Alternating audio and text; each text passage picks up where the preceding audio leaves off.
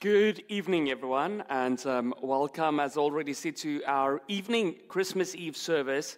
It's our second one today, and I'm so excited to share with you today on a topic that I, I think is, is pretty important. But first, let, let me tell you something that kept coming up this Christmas season for me. So, I'm from South Africa, and we have Santa Claus there as well, and we know the whole naughty, nice thing. But this Christmas, it seemed to come up more than before. And I don't know why. Maybe because this Christmas season we actually watched a bunch of Christmas movies, which we don't normally do in South Africa because we would be on the beach having some fun times in the summer, right? Over Christmas. But we watched the Santa Clause. If you've ever seen that, the clause about Santa and this whole concept of naughty and nice comes up the whole time. At the end of it, he doesn't, does, he doesn't do such a good job. Um, we started a tradition with our girls, a, a pretty North American tradition, Elf on a Shelf. So we got the little book, we started reading that to our girls. And again, like the scout elf comes to see who's naughty and who's nice. And if you know this story, if you're naughty, if you're on the naughty list, you get a lump of coal. Why? I don't know. We didn't have that in South Africa. We'll probably burn the place down with coal in the summer, right? But we, we didn't get coal, we just got nothing. But if you're nice, you get a gift. But I've got a five year old girl. She's in senior kindergarten. And um, earlier this year, for some weird reason, their scout elf, decided not to show up.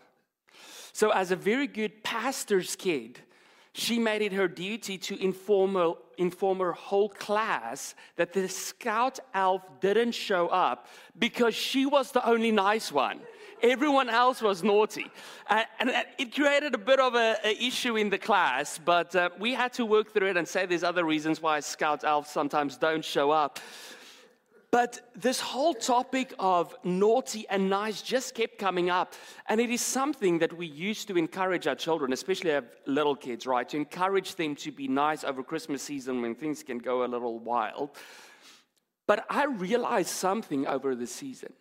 I realize that this way of thinking is often an underlying way that we look at life. Think about it for a moment. If I'm a good person, what should happen to me? Good things, right? If I'm a bad person, what should happen to me? Bad things. And we know it's not completely true because we ask questions like, why does bad stuff happen to good people? So we know it's not completely true, but deep inside of our souls, we believe it. We were preparing for two big Christmas services this year, and a month ago we had COVID, my family. A week ago, we got a crazy bad flu, a bug that climbed right out of hell. Like it was bad. And then today, just before you guys walked in, by the way, our projector this, just decided to die. Both of his lamps. I unplugged it, gave it a holy slap, and it's, it's working again. So we pray that it will continue working. But that doesn't feel right. Right? We feel like if I'm busy with the good stuff, then good things should happen to me. Think about it for a moment about relationships. If I am good to someone, I expect them to love me. And if I'm bad to someone, I expect them to maybe not be so nice to me. This way of thinking about life even underlies our way that we view God and our faith. And I don't know if you're a Christian today, if this is just a traditional thing that you do once a year to come to a Christmas service. But if I had to ask you today, if you think about a relationship with God, if you drive out of this building after the service and you would die in a car crash or something and you get to heaven, and I ask you, why should God allow you into heaven? Or if I ask you tonight, why should God love you? What would your answer be? And I can assure you that at least 60% of the room would say, because I was a decent person. Somehow we've made that part of the underlying theme in our life that if I'm good, I'm on the nice list, I get good stuff. And if I'm bad, I'm on the bad list and I get bad stuff. The problem with this is that often it leaves us with a fear Am I good enough for God to actually love me? Am I good enough for God to actually care about me? And I want to share with you on a topic tonight that I think can bring a peace and a calm to your life that you have never experienced before. Because over the last couple of weeks, as we, as we were journeying through Advent, Advent is a Latin word, it means arrival. We're expecting the arrival of Jesus, as the prophets did in the old days. We still expect his return one day. But we looked at a couple of things that arrived with Jesus when Jesus came to earth 2,000 years ago. We looked at hope. We looked at joy. We looked at peace. These things that we all long for, and that I believe through Jesus is accessible to us no matter the circumstances in our life.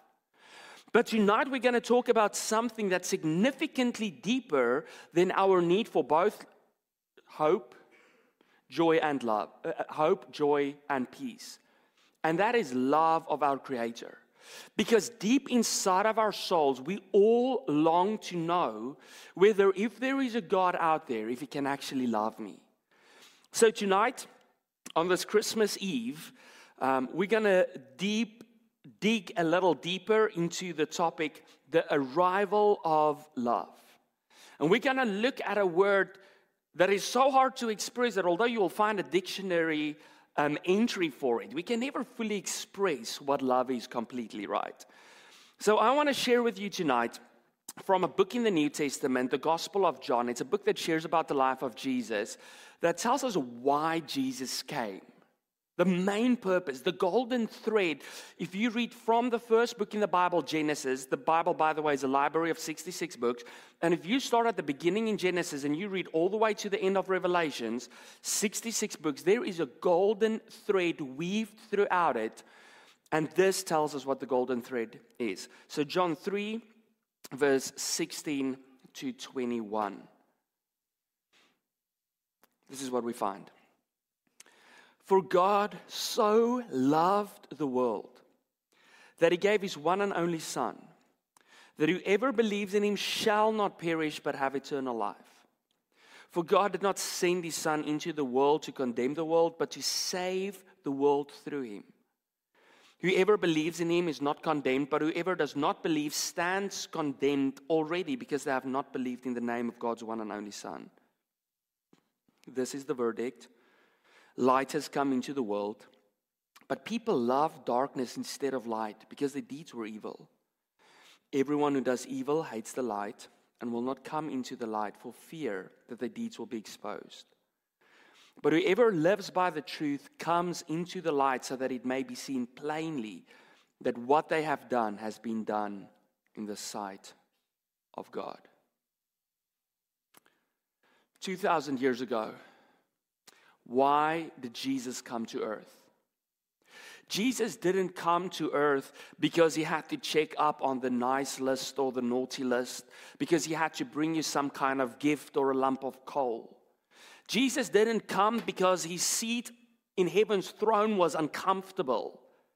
In fact, for him to leave heaven's throne and to come to our messy, broken, dusty world full of viruses and crazy stuff, that was probably a pretty hard journey. But Jesus didn't come for no reason. And we find something so beautiful in John where it says that Jesus came for a very specific reason and a reason that will affect each and every person, that literally changed history and that will affect each and every person in this room tonight. That can change the direction, the course of your life forever. Jesus came because of love. Love is an incredible thing. If you think about art throughout the ages, a very, very central theme to all art is love, right? If you think about music, whether it's 80s rock and roll, some kind of bluegrass, modern pop music, whether you think about a painting hanging against someone's wall, poetry, spoken word, rap, hip hop, R&B, movies, whatever it might be, Throughout art, we find all of these stories of love interweaved because love captivates the human heart. There is a deep desire inside of us for love. Yet there is no universally appropriate way to fully tell us what love is. And that's why we keep expressing it in art and stuff, right? Because we try to give expression to what we mean when we talk about love. And Christmas is one of the times when we think about love. Christmas is one of those times when often you would hear people say, Oh, it's about family. It's about having everyone that we love together. It is about generosity, about showing love to other people who might have less. And Christmas helps us to reflect not just on the love that we so often talk about and write about in songs, but Christmas helps us to reflect on a love that is significantly deeper that John talks about. And he says that is the love of God, a love that loved the world. Can you imagine that God loves the world? I think you can probably imagine that God loves churchy people, right? You can probably imagine that God loves pastors or that God loves the Pope or that God loves people who looks like they've got everything together. You might imagine that God loves people who show up once, once a year on a Sunday, on Christmas. But how can God love the world? How can God love people that never show up? How can God love people who do not care about Him? How can God love people who do evil things, who's on the naughty list? How can He love the world? And by the way, when John was writing this letter, people were asking that exact same question. Because the cultural norm was that God could only love a certain nation, a certain people group, and everyone else was out. He couldn't love the entire world. And we struggle still today to understand how God could love us because we have such a conditional understanding of love. Because we believe in order to be loved, I need to act a certain way, I need to be a certain kind of person. And that's why we struggle to comprehend God's love. That is why when love gets tough between people, we just give up on it. But John tells us that God so loved the world. His love for you and his love for me was so different he put his money where his mouth was. And he gave us the most dear thing to him, his son. And he didn't give his son to us once, he gave his son to us twice. John says, first, he gave Jesus to us when Jesus left heaven and came to earth. But secondly, he gave us Jesus when Jesus died in the place of people in this world who didn't love him, who didn't care about him. And I want to tell you today, I don't know your, I don't know all of you, I don't know your backstory, I don't know who you are or what you've done in your life or what your relationship with God might be like. But if you have ever entered a building like this and you have wondered if God, the creator of the universe, can actually love you, then I want to tell you he can. And this is the proof for it. Not only did he come for those who were good, but he died for those who were bad. And his love was not a sentimental feeling, it wasn't just this intellectual idea or a piece of art on a wall. His love cost him something significant because he actually loves you. And maybe you struggle to believe that today. Because maybe you've grown up in a tradition where people have told you that God is all about judging you and that God is all about hating you and that God is all about condemning you. And therefore, John continues in the second verse and he says, By the way, not only does God love you, but God came to earth because he loved you and because he doesn't want to condemn and judge you. He's not someone you have to be afraid of. And as I'm saying this, it doesn't mean that God doesn't care about bad stuff that happens in our life, okay? If God is the God the Bible tells us about, if God is holy, if God is pure, then it means God cannot stand the sight of bad things. And if you think that's weird, we do the same thing. There is a limit for each of us, and my limit is probably a little higher than yours for what I can stand because of the country I grew up in, because of crime and violence that was part of my life all around us every single day. But each of us have a limit where we say, if this line is crossed, this amount of violence, murder, rape, whatever it might be, this is a line, this is something so unholy that it shouldn't be present in our world. We all have a line where we say something is bad enough for us to not be in its presence. If God is holy, then things that He doesn't like, He cannot be in its presence. So God cannot stand bad things and sin and unrighteousness. And he has to somehow take care of it. But that's why he sent Jesus. You see, because God didn't want to bully you and God didn't want to bully me into heaven because we are afraid of punishment, because we're afraid He's going to hate us and He's going to punish us for our mistakes. He didn't want to bully us into heaven, so rather, Jesus came not to bring fear, but to bring love, to say there is a different way for us to enter into a relationship with God. Instead of coming with the naughty list, Jesus comes and he says, My arms are open. There's loving arms of God waiting for you. And that is the first thing I want to share with you today the beauty of the good news of Christmas. And I want you to hear tonight that no matter who you are, you are more loved by your Father in heaven than you can ever begin to understand. His love didn't come to judge you, it came to save you. And Jesus' primary mission wasn't to see if you're good enough to make it onto his list. His primary mission was to save you from a naughty list. Jesus is unique. There's no one like him. There's no one who can save us like him. But just because he died for us and he wants to save us doesn't mean that everyone automatically enters into a relationship with God and experiences that love. John makes it very clear. He says we have to be willing to believe in him. Otherwise, he says we condemn ourselves. He's not saying God judges you and God hates you. He's like, listen, if you choose against him, you've already made a choice. But if you just choose for him, there's a better way for you ahead.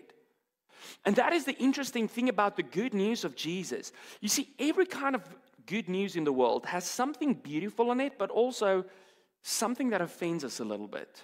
Don't believe me? Think about your Christmas desserts or chocolate. There's some, there's some beautiful stuff in it, right? Till afterwards, like it offends me when I look at the scale, right? There's, there's something good and there's something a little offensive in everything good in life. And in the good news of Jesus' love, there is something so beautiful that he opens his arms to us and say, I love you. More than you can imagine. But John says there's something offensive that we have to deal with. And he talks about this difference between light and darkness. And he says that in the world, for some weird reason, when you have darkness and light, people will naturally gravitate towards darkness. It's like, why? Why would we choose things that hurt us? Why would we choose things that injure us? Why would we choose things that damage our relationship with God? It doesn't make sense, does it? But he says, because light can be a little offensive. He, he talks about that from verse 19, where he says that to come into the light means that somehow we have to deal with the darkness in our own life. When God's light shines on us, suddenly the issues that I have, suddenly the things I struggle with, some, suddenly the insecurities I'm feeling, suddenly the, the skeletons in my closet, all of that stuff that I thought was hidden that no one knows about, suddenly that comes to light. And I have to deal with the fact that I'm not as good, that I'm not as perfect, that I'm not as strong as I thought and that I cannot save myself from this. And that's an uncomfortable process. It's uncomfortable process to have the light on you and to have to acknowledge that I'm actually a prisoner. But John says if you just choose the light of Jesus, you don't have to be a prisoner anymore. And he talks in the last verse about a life in the light where it shows who God is more and more every day in our life.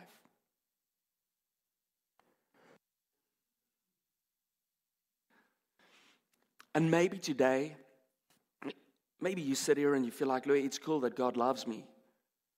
But if God loves me, why do I still feel trapped in the darkness? And that is the offensive part of the good news of Jesus that you might not want to hear, but this is probably a reality for all of us. The reason we feel so trapped in the dark could be because you keep turning away from the light of Jesus. See, turning to the light of Jesus isn't something we do once a year when we sit here on Christmas Eve. It's not something we do a second time a year when we gather for Easter.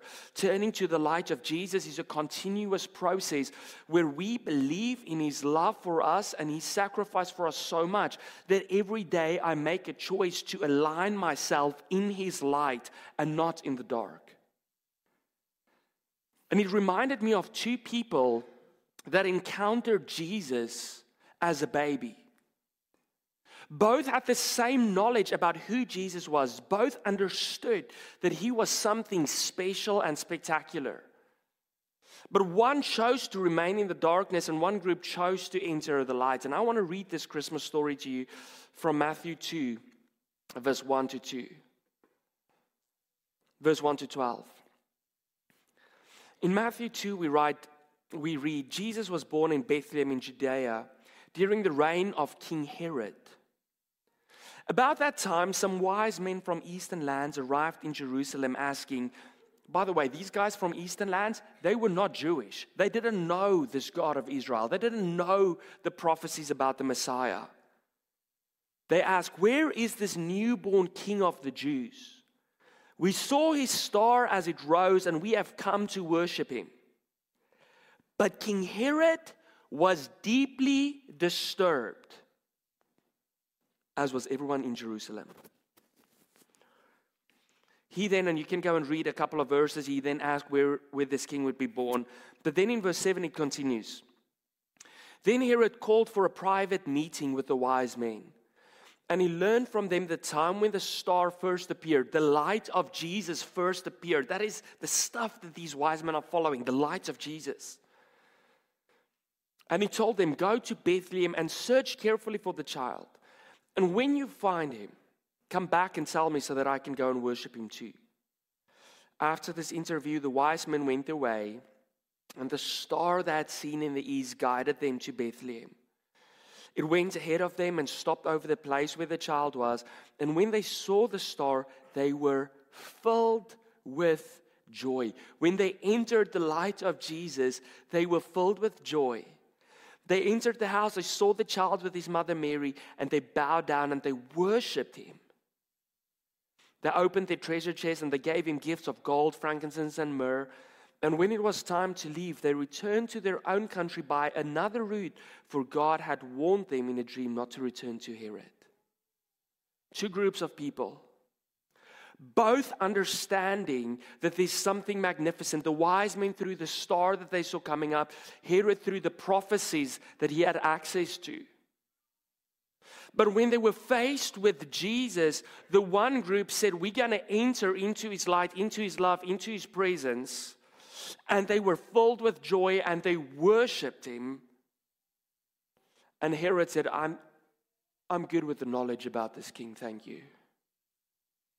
And the result was that King Herod turned into a genocidal baby killer. There is a path that each of us have to decide. And I want to invite you this Christmas. The love of Jesus is available to you. And I want to invite you to step into his light and to experience a life of love that goes beyond understanding. This Christmas, choose to embrace the love and the light of Jesus fully in your life. He doesn't want it to be an add on in your life. Light dispels darkness. Jesus doesn't want to be the string of Christmas lights around your house. He wants to dispel all darkness from your life. I want to encourage you to say this Christmas, I'm going to choose to not just know about Him, I'm going to choose to enter into His love and to walk in His light. Let's pray. Jesus, thank you for a love that so far transcends our human understanding. That as we write about love and as we sing about it and paint about it, it always just gives us a tiny glimpse of your love for us. And I want to pray for every person, person in this room tonight, for every person watching this online. who needs to experience the love of Jesus in their life tonight. I pray, Jesus, that you would open their hearts and that tonight they would experience a love that covers all of our brokenness, all of our messiness, all of our mistakes. I pray, Jesus, that tonight we will make a choice to enter into your light, to live in the light of Jesus, in the simple decisions we make every day, in the decisions when we wake up to speak to our Creator first, our Savior, in the decisions we make when we approach a task at work to do it according to you, your way. I pray, Jesus, that we would live in your light and that your light would shine so brightly through us that it would light up this dark world all around us. I pray it in Jesus' name. Amen.